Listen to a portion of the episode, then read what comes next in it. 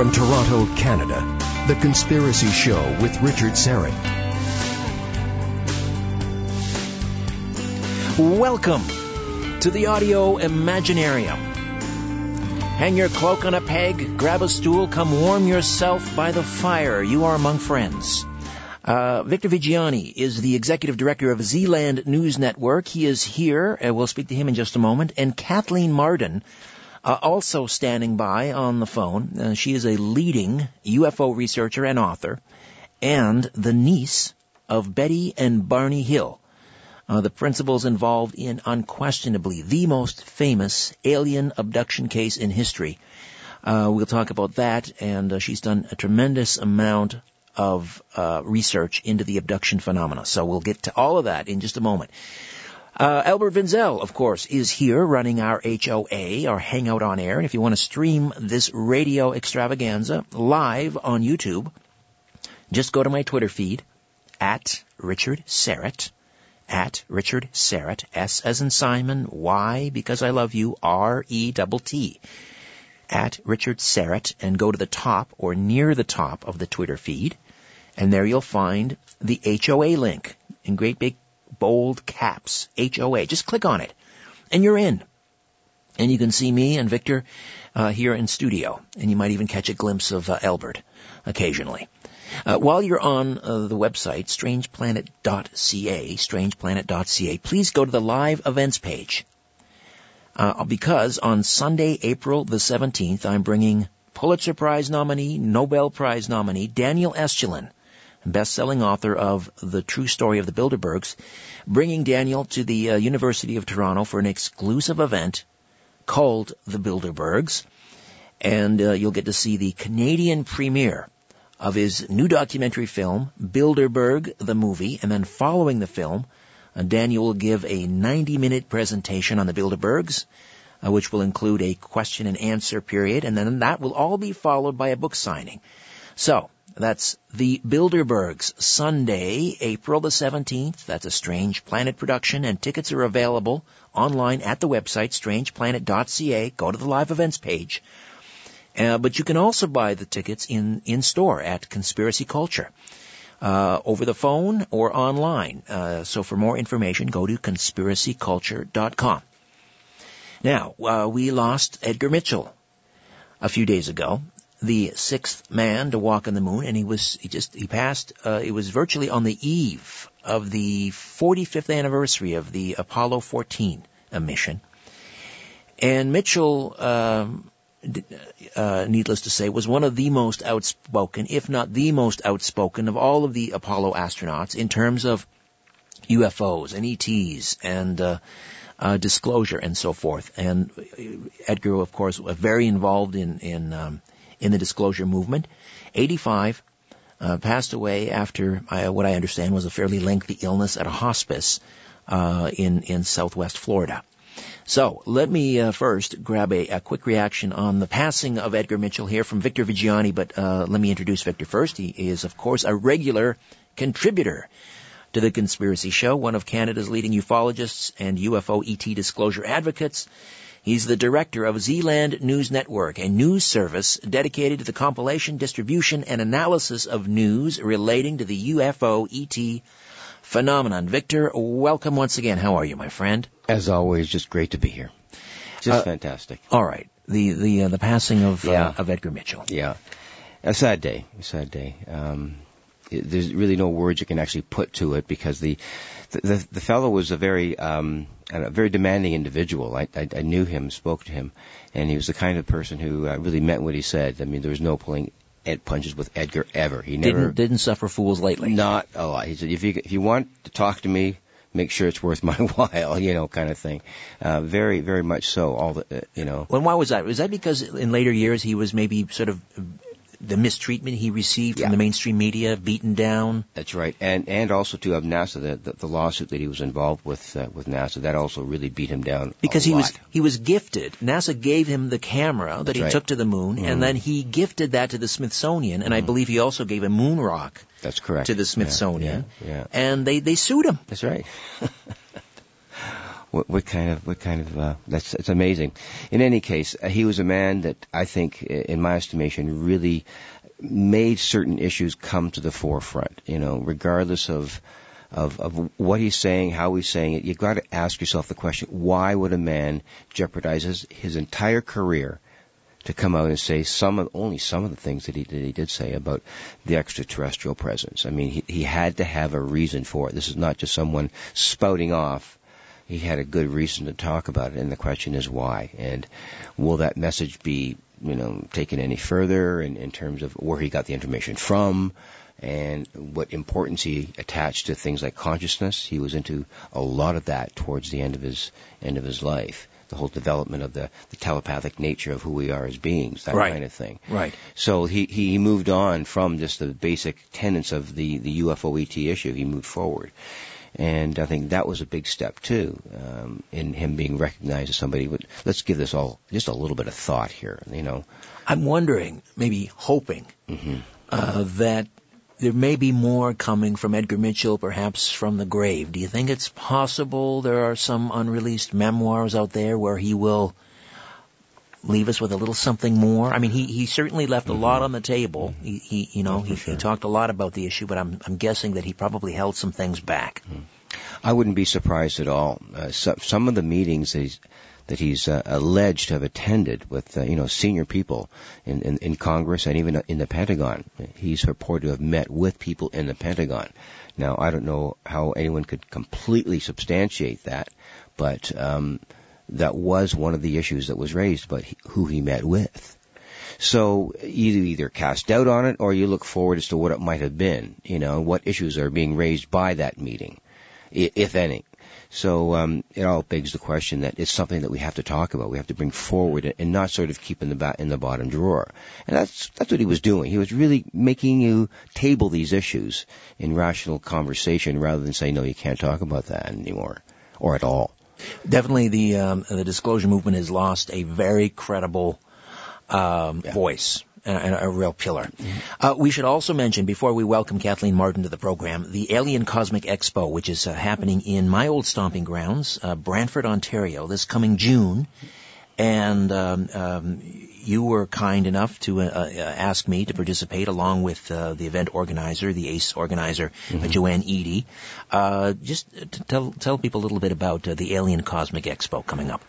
Well, myself and uh, a colleague, Bob Mitchell, uh, we are handling the Saturday part of the of that weekend. Uh, the Friday part of it is for uh, experiencers. There's going to be a number of uh, guests come to the to the conference and um, not present necessarily, but just be there to have an interchange of people who want to talk to them about. It. It's not really speeches or presentations. It's just people who have uh, had abduction experiences coming together just to say, you know, let's just chat kind of there's going to be a dinner and all of that. So it's it's going to be a, a rather informal event. And then the Saturday, uh, Bob Mitchell and I are trying to put together a journalist panel to uh, throw questions at probably five or six of the most influential uh, UFO advocates on the planet. I'll say that again, on the planet.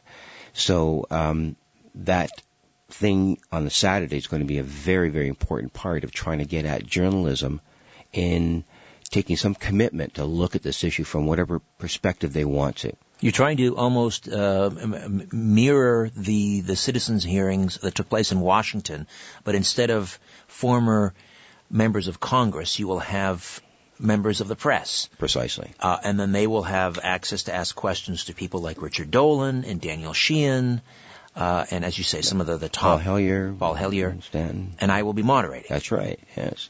So we're trying to set up a situation where um, I don't know if anyone uh, can you know say that they've seen all the citizen hearings panels, but if you get a glimpse of let's say three or four minutes of, of how they handle the format of it, it was brilliant. It was it was historical. It's great footage.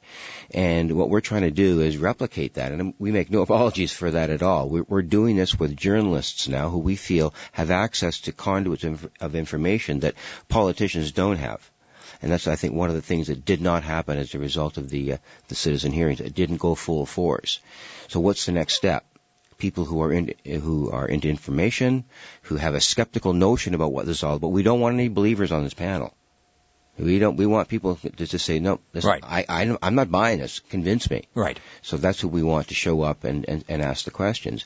So they'll be confronted by, or at least uh, brought along with, as you said, uh, probably the, the this five or six leading experts on the planet with respect to every single issue across the board, from missile shutdowns to sightings to documents, you name it. They'll have it covered, especially uh, with Danny Sheehan and the Vatican information that's coming forward from him out of the University of, uh, uh, I believe it's California, Berkeley. Right. Right. Big news there. All right, so that's the Alien Cosmic Expo. That's June 24th, 25th, 26th, uh, 2016. Alien Cosmic Expo uh, dot com is the website, and that's being held at the Best Western uh, Brant Park Inn in uh, Brantford, Ontario. Beautiful town. Hope to see you all out there. All right, uh, let's get to the uh, the main entree, shall we? Kathleen Marden is a leading UFO and abduction researcher, author, lecturer. Her educational background in the social sciences has shaped her interest in scientific ufology. Extensive research and investigation into alien abduction has convinced her that some abductions are real. She earned a BA degree in social work from the University of New Hampshire and participated in graduate studies in education while working as a teacher and education services coordinator. Her scholarship led to acceptance into the Alpha Kappa Delta Sociology Honor Society. During her 15 years as an educator, she innovated, designed, and implemented model educational programs. She's also had a supervisory position coordinating, training, and evaluating education staff. Her interest in UFOs d- dates back to September 20th, 1961, when her aunt, Betty Hill, phoned her childhood home to report that she and Barney had encountered a flying saucer in New Hampshire's White Mountains. A primary witness to the ev- evidence of the UFO encounter and the aftermath, Kathleen has intimate knowledge of the Hills' biographical histories, investigation files, and scientific interest in their sensational experience. This led to a journey of exploration, leaving no stone unturned. To find answers through scholarly work, investigation, and social research, she is recognized as the world's leading expert on the Betty and Barney Hill abduction. She's written three books, Captured, The Betty and Barney Hill UFO Experience, and Science Was Wrong, with nuclear physicist, scientific ufologist Stanton T. Friedman, and The Alien Abduction Files with Denise Stoner. In addition, to this, her essays have been published in several ad- additional books, and in 2012 she spearheaded an extensive research project with Denise Stoner to identify little-known commonalities among experiencers. She's currently working on two research projects, MUFON's Experiencer Survey and FREE's Experiencer Questionnaire. Kathleen Marden, welcome to The Conspiracy Show. How are you? Thank you, and great to be with you this evening. I'm doing well. Excellent. And say hello to uh, Victor Viggiani here in studio as well. Hello, Victor. Hello, hello, Kathleen. Great to have you with us. Thanks. Well, Kathleen, I've, I've just um, managed to introduce you in time to uh, to head into a break here, so uh, apologies for that. But I wanted to, to get you on the air, say hello. Looking forward to this conversation immensely. Uh, and when we come back, we'll uh, we'll talk about Betty and Barney. Are you good for that? I am. All right. You stand by, Kathleen. Victor as well. My name is Richard Syrett. You're listening to The Conspiracy Show. Don't go away. The owners of the system are asleep. Now we can play. The Conspiracy Show with Richard Syrett. Welcome back. Victor Viggiani from Zealand News Network is in studio. And joining us on the phone is Kathleen Marden, uh, the niece of Betty and Barney Hill, the unquestionably the most famous alien abduction case in history, going back to uh, well September 19th through um, well two days uh, back in 1961, starting on September the 19th. And um, uh, Kathleen, again, welcome to the program. And sorry we um, I interrupted, uh, introduced you, and then we had to break away. But here we are. Time is tight. Um, let's just give people a, a, very quick, for those hard to believe, there may be some that don't know about Betty and Barney Hill, just a real quick timeline. Um, rural New Hampshire, September of 1961. Um, what what what happened? Betty and Barney Hill were returning home from a short vacation to Niagara Falls in Montreal. They were driving at night when uh, they had a close encounter with a UFO. It came so close that Barney had to stop the car. Uh, it was hovering directly above them, over the road, descending to within about a hundred feet of their vehicle. He got out of the car, and when he did, the craft uh, shifted location to an adjacent field. He walked toward it, looked up at it you, through binoculars, and observed figures that he had conscious, continuous recall of, and he said that they were somehow not human. He was so frightened, so startled by all of this that he ran back to the car screaming to my aunt that they had to get out of there. Um, the craft followed him back. He was speeding down the highway. There were buzzing sounds bouncing off the trunk of the vehicle that caused the car to vibrate and a tingling sensation to pass through their bodies. The next thing they knew, they were 35 miles down the road. They felt as if only a moment had passed. They had vague memories of observing a fiery orb in the road and a roadblock somewhere. They didn't know when or where it occurred. They drove on home, and when they arrived, they found that the tops of Barney's best dress shoes were so deeply scraped he had to buy new shoes. Betty's dress was torn in several locations. There was a two inch tear at the top of the zipper in the zipper fabric, a t- one inch tear in the thick zipper fabric. A uh, the hem was torn down on one side. The lining was torn from waist to hemline. There were shiny spots on the trunk of the car that caused a compass to spin and spin, indicating that there was a magnetic field around the trunk of the car. The watches they were wearing that night never ran again. My aunt and uncle were distressed. She was curious. My uncle was more distressed than Betty because he had observed these non-humans. He uh, was very fearful that he was going to be captured, and eventually uh, he his health deteriorated. Uh, he ended up taking a leave of absence from his job at the post office, and that is when he began to see a psychiatrist uh, who believed that he had made a very good adjustment to his life in New Hampshire. He didn't seem to have a lot of problems there. The problems seemed to revolve around the sighting and the amnesia, apparently, that he had uh, related to this. And he referred him to Dr. Benjamin Simon, who was a renowned psychiatrist in Boston, Massachusetts. He, Ben Simon had worked during World War II with veterans who were returning from the front who were suffering from what we now call post-traumatic stress disorder. He was very successful in treating them through deep trance hypnosis, and this is what he used with Barney. Betty also went along for that office visit and indicated that she would like to be hypnotized because she also did not have memories, although she did not suffer the level of trauma that Barney did. Dr. Simon hypnotized the two of them separately over a period of six months.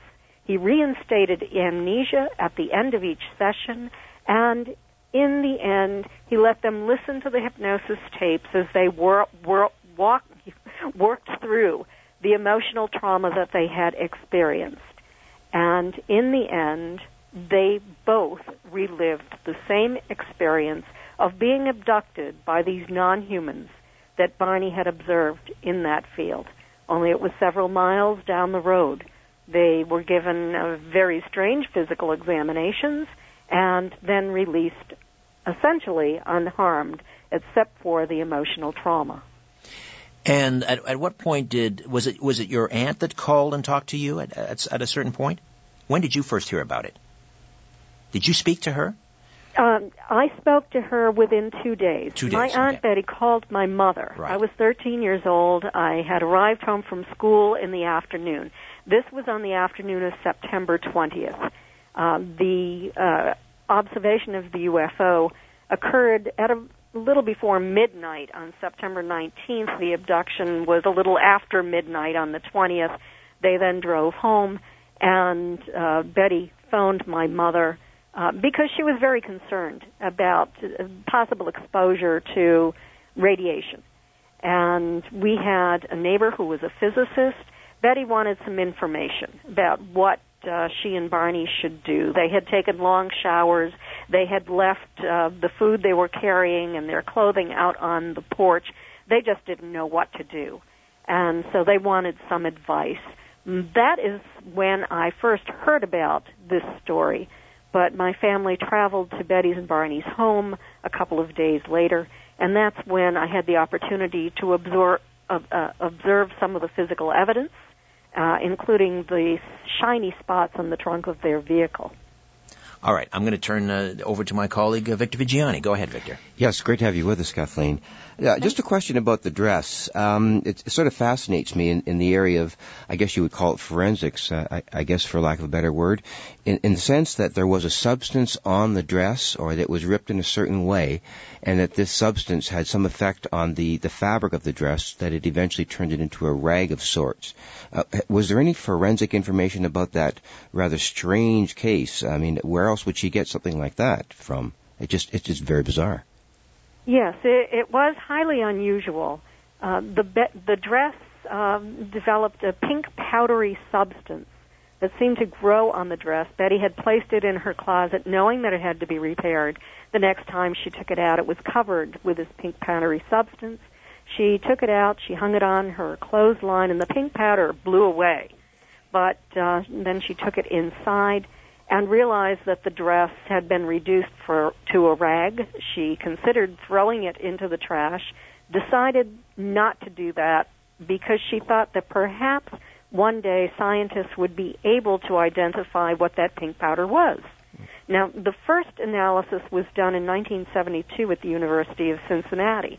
They um, used a number of different methods uh, in the chemistry department to try to create that pink appearance, uh, to uh, examine uh, chemically exactly what the pink powder was. They were unsuccessful in doing that, but they felt that it was uh, highly unusual uh, for it to be on the dress. Those are the same findings that have been found over and over again eh, among the five lab, uh, laboratories that have analyzed Betty's dress.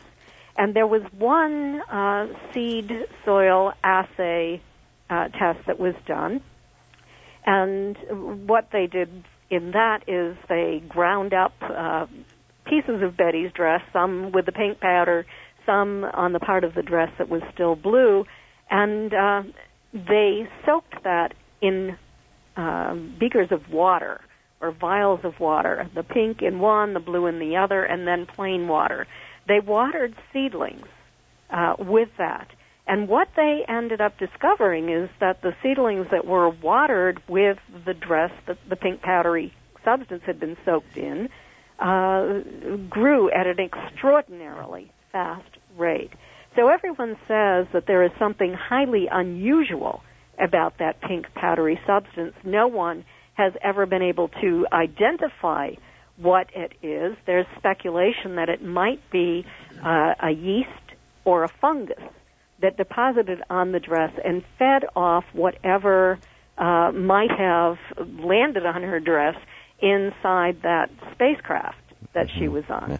What about um, like the, the contrasting levels of information here are fascinating. There's, there, there's the whole forensic idea that, that's behind what you've uh, just described to us, but there's also another factor here, and you indicate in some of your studies that the telepathic abilities of certain people who are taken um, are recognized in a certain way, or there seems to be a telepathic component as to how they're being communicated with and to. Um, in contrast to the forensic stuff, how, how does that telepathic thing happen? What, what's going on there? All I can say is that uh, the vast majority of experiencers have said that uh, in in the the quantitative analysis that Denise Stoner and I did, that uh, communication up, aboard the craft with these non-human entities uh, was telepathic in nature that Betty and Barney actually described that to Dr. Simon uh, separately under hypnosis. And what they had to say about it was that, uh, well, Barney had his eyes closed, and he said that to him it seemed like someone uh, was speaking to him, uh, but uh, his eyes were closed. Betty said that uh, he, she sort of had that effect, but there was no movement of the mouth when this was occurring. Mm-hmm. Uh, Kathleen, the the hypnosis sessions. Um, I mean, how much of that information were you privy to? Uh, and in other words, how much were they, Betty and Barney, talking to you and the rest of the family about what was divulged in the hypnosis sessions, or did that come out much later after, let's say, the Boston Traveler article in 65 when, when the publicity around this case really started to kick into high gear?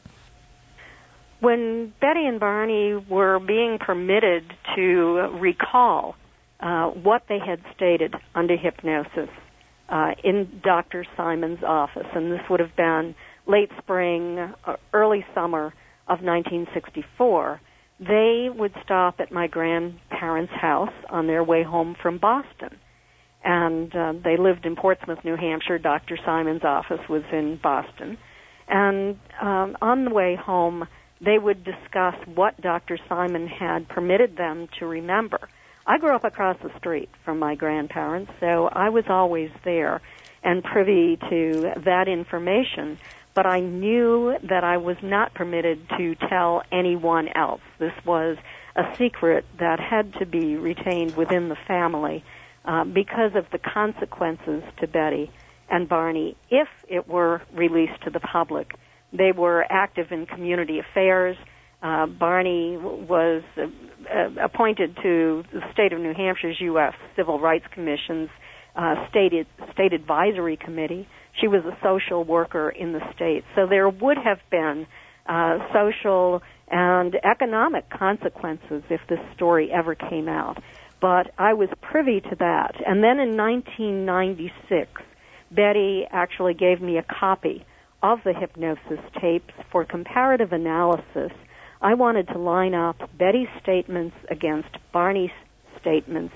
Uh, I wanted to study their communication style uh, their the way that they described uh, things that they saw, and uh, starting from the beginning of their trip all the way through um, their hypnosis sessions about their abduction, the time that they were on the craft, uh, in order to determine whether or not uh, this experience of an abduction actually did occur, and uh, or if uh, as Dr. Simon had speculated, Betty was only reliving a dream or a series of dreams she had, and that Barney had somehow absorbed the information from those dreams and had repeated it, only to a lesser degree.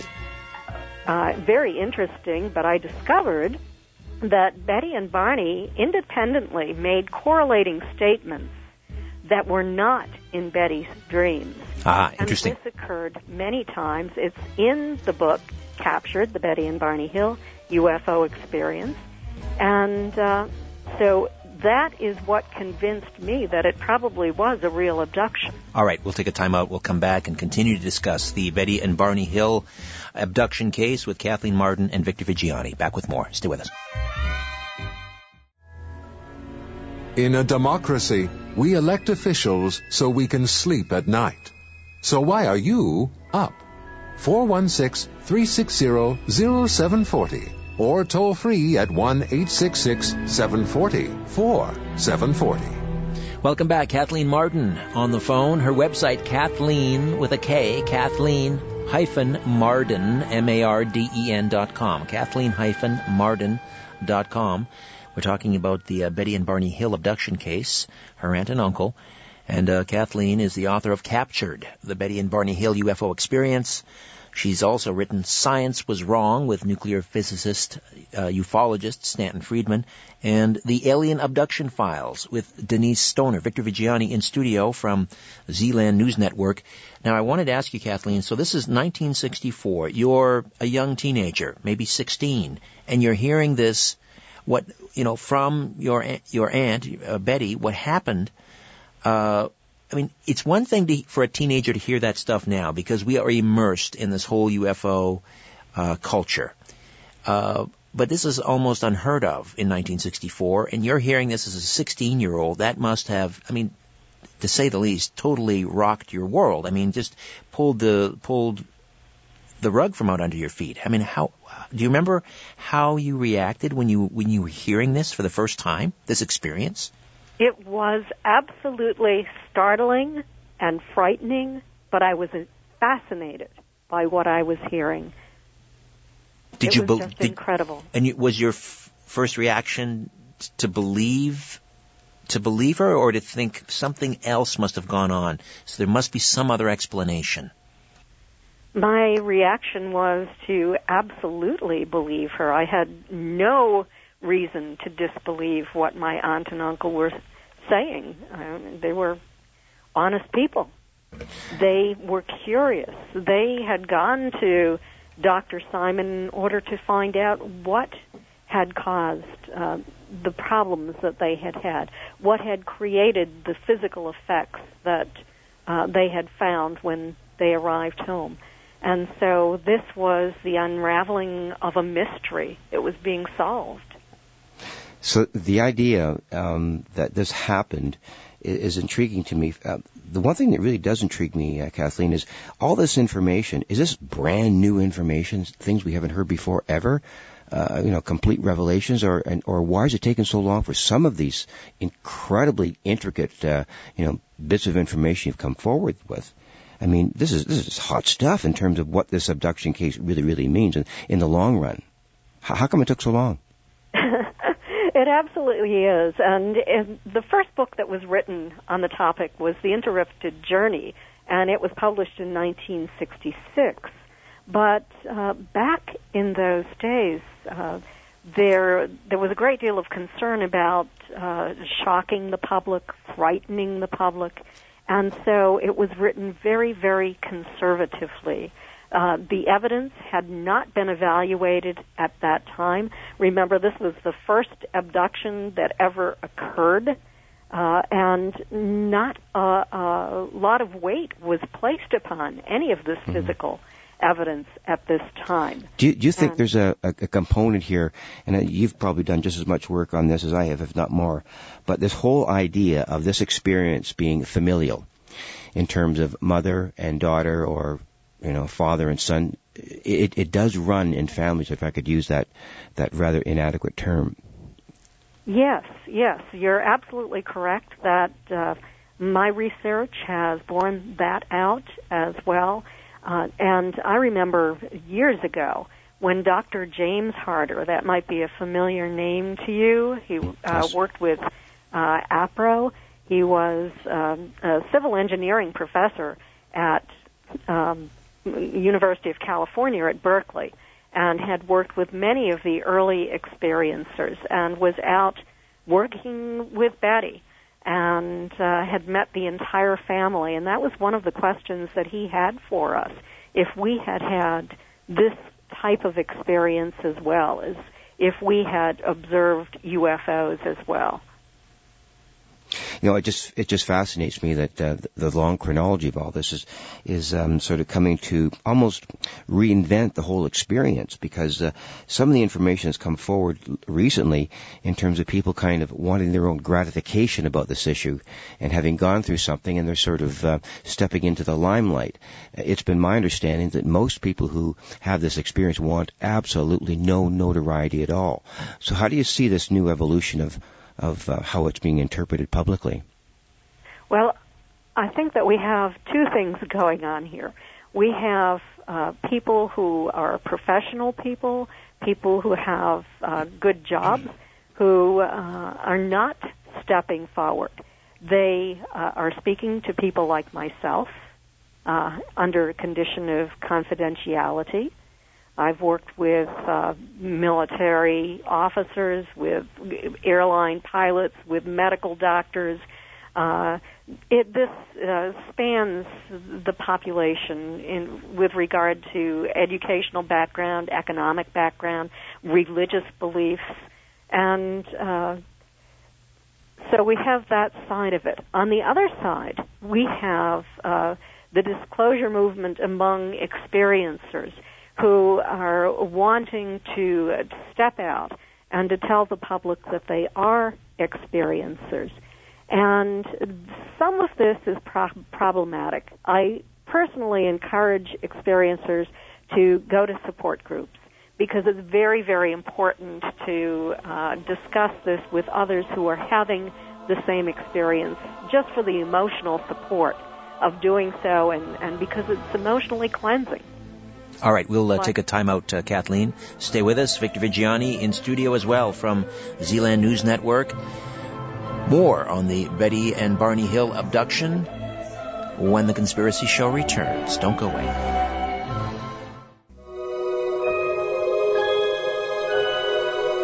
Poking holes in the darkness.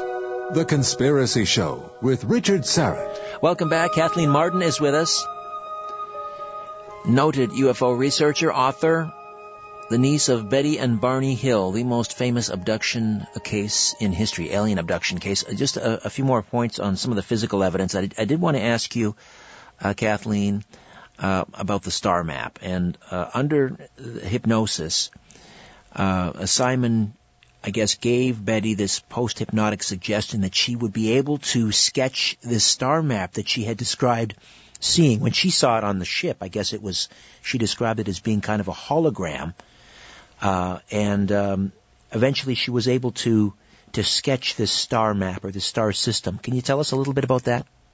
Yes, I can. Um, you are absolutely correct. She did go home, and over the next couple of weeks, she was able to sketch that. Uh, it was published in the first book that was written, The Interrupted Journey, and Marjorie Fish, a brilliant woman from Ohio, uh, saw it in the book.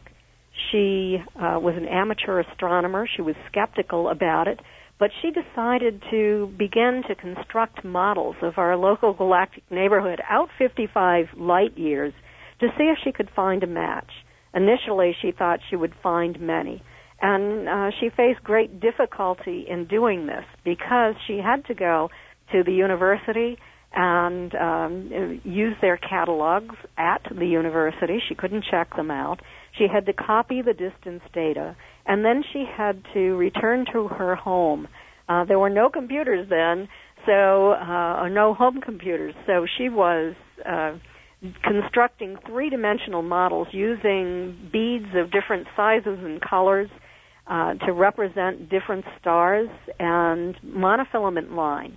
And uh, in one of these uh, maps, and, and she did 26 models in all, but in one of these models she had 253 stars in their proper location in our galaxy. And she still had not found a match. You can imagine how frustrating it must have been to do all of that research and build all of those models and never find a match. But then a new catalog was released and uh, it had different distance data for three of the stars on that map. And she moved them around and then she had a perfect match for the uh, the stars that Betty had sketched. And can you tell us a little bit about the star system? Yes. Well, the star system that she thought the uh, ETs had come from was uh, Zeta 1 and Zeta 2 reticuli. Uh, they're in the constellation the Net. Uh, they can be viewed from the southern hemisphere. And uh, they're about uh, 39 and a half light years away from us. They are fairly close together, but many scientists say that they are still able to, uh, or should be able to, uh, have planets orbiting around them in a stable orbit. So, uh, very exciting news if true. Betty's map had uh, a, a total of five different lines um, running back and forth between those two stars, and that would indicate that they traveled back and forth eh, to the each other's system frequently.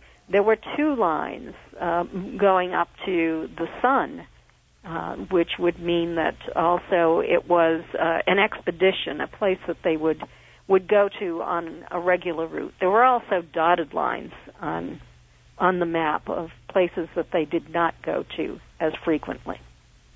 I wonder if you could uh, comment too it is long before this was an established kind of understanding of what people actually saw as far as beings was concerned. This, this was long before any of our current perceptions were, were in play. And uh, I think, I'm not sure which one of them spoke about the description, whether it was uh, uh, Betty or Barney, about having black eyes and slits for mouths and no ears and all the typical things that we know of today. But what was their feeling of, of discovering this for the very first time, or had it ever been reported before? It had not been reported before, and uh, Barney was the one who had the most detailed recall. And I think a lot of that came from the fact that he had actually observed them and had conscious continuous recall for that observation when he saw them on the craft. Um, uh, but also remembered them, they both remembered them, uh, when their car stalled and these beings were standing in the road. And uh, even before hypnosis began, Barney, uh, in what amounted to a great emotional release in my childhood home, as we were uh, attempting to help him to remember what had happened, uh, talking him through, you know, what happened next and what happened next. He st- stated that they did not walk like humans, that they had very spindly legs and spindly arms. He remembered that part consciously. Then, under hypnosis, he remembered that they were uh, kind of an aluminum, bluish, kind of grayish color, um, no uh, external ear, a very, very tiny bump for a nose, very large eyes, but uh, rather than being entirely black, they could see a little bit of yellow uh, around the outside of the eye, uh, completely hairless. Heads uh, were larger in proportion to the bodies than humans are, and uh, just uh, constructed very differently than we are. Uh, they had sort of barrel chests, which were uh, quite large and round in comparison to the the very thin arms and legs that they had. Uh, Barney died in 1969. Uh, I believe it was a brain aneurysm. Yes. Uh, your aunt lived until 2004, lived to a, a ripe old age. Um, now, Barney would have passed away before, you know, again, I talked about the, the, um, this UFO culture uh, that we are now immersed in uh, in popular culture. Uh, but Betty certainly lived long enough to see that, and I'm wondering towards the end of her life when you talk to her how she then I guess through the prism of the pop culture interpretation of the whole UFO abduction, ETs, the X Files, um, I mean, how she saw her own abduction uh, case through that prism. Betty uh, felt very pleased that uh, she had had the opportunity to to meet what she called astronauts from another planet. However, the stories that she was hearing from so many uh, dozens of experiencers who were coming uh, forward at that time were somewhat different than her own. Uh, she always said, well, she felt that the the individuals that she met were sentient beings, that they were uh, it was like talking to another human, except for, of course, they physiologically they were very different. Their appearance was different, and the way they communicated was different. But uh, they were not uh, frail little waifs. Uh, is one thing that she said, and uh, she she was highly skeptical about some of the claims that were being made. And I think that a lot of it had to do with her knowledge of science, and somehow she couldn't get beyond the idea that these uh, beings were able to travel to this planet, but but for some reason she thought that they should have been um, stuck in 20th century uh, technology in terms of their uh, ability, for example, to move human beings. She said that uh, anyone uh, who claimed to have been passed through a solid surface, such as a ceiling or a window, as, as so many experiencers uh, say has happened, uh, she did not believe any of this. Well, that's she interesting. Said if anybody said to her that that happened to them, she'd ask them for the re- cost of the repair in the ceiling. All right, one last quick uh, question from you, Victor. I, I just it just fascinates me once again. Would they have any kind of, um, uh, I guess, barometer by which to kind of compare this experience? Um, I think you and I both know, and we've done enough work in this area, that very rarely does does anyone or even two people at a time get abducted only once, if I could use the crass term. Uh, it's a multiple set of experiences from what I've understand, or is that just sort of, uh, this is a sort of one-off kind of case? Very few people are abducted only one time. And I do not believe that Betty was abducted only one time. Mm. As she said, um, I have uh, quite thoroughly gone through all of her files as the trustee of her estate and um, and uh, also for material for that I used to to write the book captured the Betty and Barney Hill UFO experience. And I have found uh, many instances where I suspect that Betty was actually taken again. And in one of those for example she and um, her friend were returning home from a visit to my grandparents' house, and uh, there was a UFO that came down. It uh, was flying beside their vehicle, and then uh, it flew over the top. And Betty, uh, in her memoirs, wrote that they could feel the car lift up into the air. And then they realized it was being uh, put back down on the ground maybe three or four miles ahead of where they had been at that time. And uh, but she was not willing to entertain the idea that she was ever taken more than one time. Wow, uh, Kathleen Marden, I want to thank you for uh, for joining us tonight. Um, a very uh, eye-opening conversation. I appreciate your time. And it's uh, Kathleen hyphen Marden M A R D E-N dot com. Kathleen hyphen Marden dot com. Thanks again, Kathleen. Pleasure to be with you. Okay. Well, Victor. Well, Victor, what do you make of that? Well, you can't help but wonder all the new information. It's like a new prism is put on the whole situation, as far as I'm concerned uh, it really, especially with the idea that uh, the familial aspect of it, and then the multiple numbers of times that uh, that she said that it could have happened before, or at least once before, it brings a new clarity to the whole situation. It's not just a one-shot deal, right? And uh, and thank goodness for all of our sakes mm-hmm. that uh, uh, Betty and Barney reached out to their niece because now. she's become this repository for all of this information. Of course, the tapes and all of Betty's uh, you know notes and so forth are available uh, at the uh, the University of New Hampshire, which is very interesting, isn't it? That a mm-hmm. that an that an academic institution like that would would accept those kind of files. That yeah. those kind of files. Wow, interesting. Yeah. Fascinating case. All right. Uh, my website, strangeplanet.ca. Check it out. Also, say hi on Twitter at Richard Syrett, and as always, follow the truth.